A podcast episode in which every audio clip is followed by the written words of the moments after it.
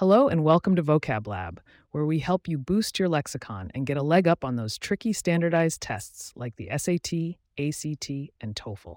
Absolutely, Amber.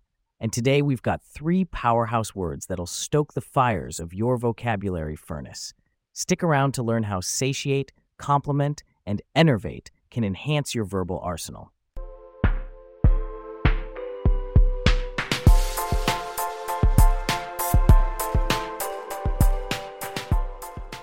Let's dive in with our first word.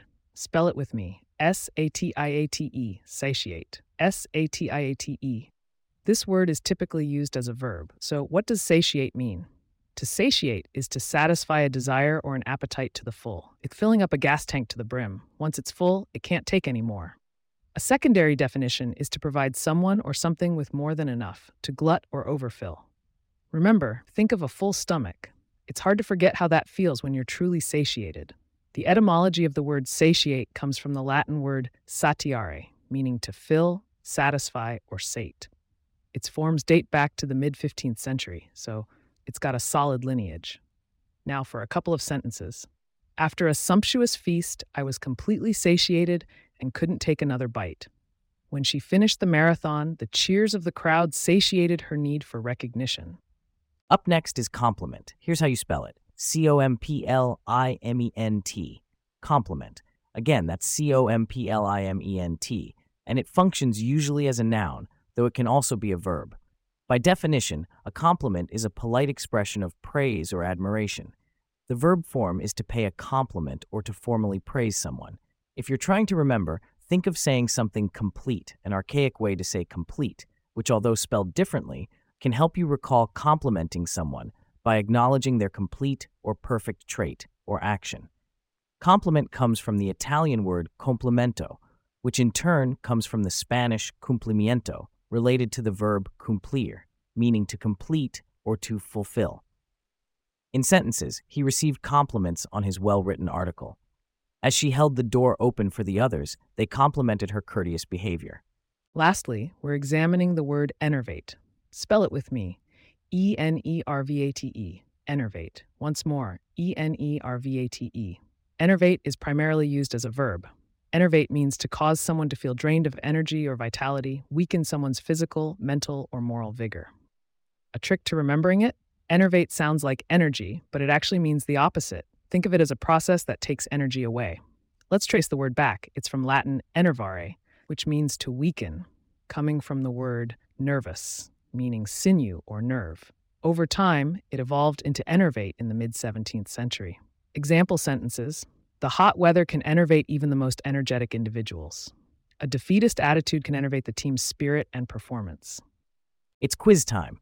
Let's see if you can fill in the blanks with the correct word from today's list. Satiate, compliment, or enervate. I'll give the sentence, and Amber will fill in the blank. The endless buffet promised to the hunger of even the most ravenous guests. That would be satiate. The endless buffet promised to satiate the hunger of even the most ravenous guests. Spot on. Next one. Despite the challenging exercises, he never gave up, refusing to let the workout regimen his resolve. The answer is enervate. Despite the challenging exercises, he never gave up, refusing to let the workout regimen enervate his resolve. Excellent. And for the third, his mentors on his excellent research skills boosted his confidence immensely. That's compliment. His mentor's compliment on his excellent research skills boosted his confidence immensely. Perfect. Here comes the fourth. Her willingness to volunteer and help others would anyone looking for a reason to admire her. The correct word is compliment. Her willingness to volunteer and help others would compliment anyone looking for a reason to admire her.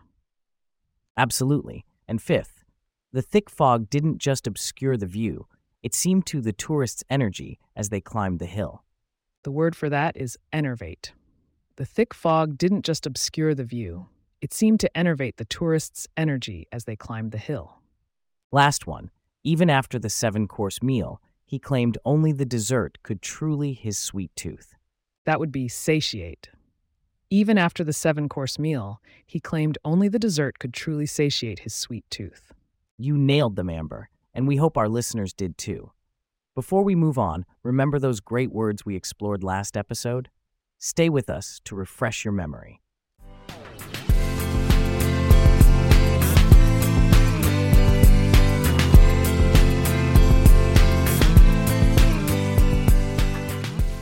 Last time we dug into these interesting terms, conformist, obstinate, and querulous. Let's briefly revisit them. Conformist, C-O-N-F-O-R-M-I-S-T. Someone who conforms to established practices and standards. In a group of rebels, a conformist stands out for following the rules. Obstinate, that's O-B-S-T-I-N-A-E, meaning stubbornly refusing to change one's opinion. His obstinate refusal to admit his mistake caused an unnecessary argument.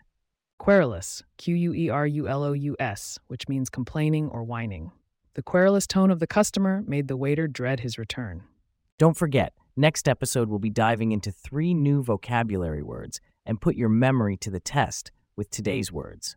If you have questions or vocabulary words that you would like to suggest for future episodes, please get in touch at vocablab@pagepods.com.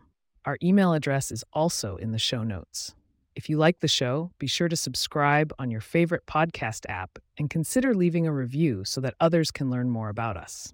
To stay up to date on the latest episodes and for show transcripts, subscribe to our newsletter at vocablab.pagepods.com. The link is also in our show notes. And with that, we wrap up today's episode. Thanks for tuning in to Vocab Lab.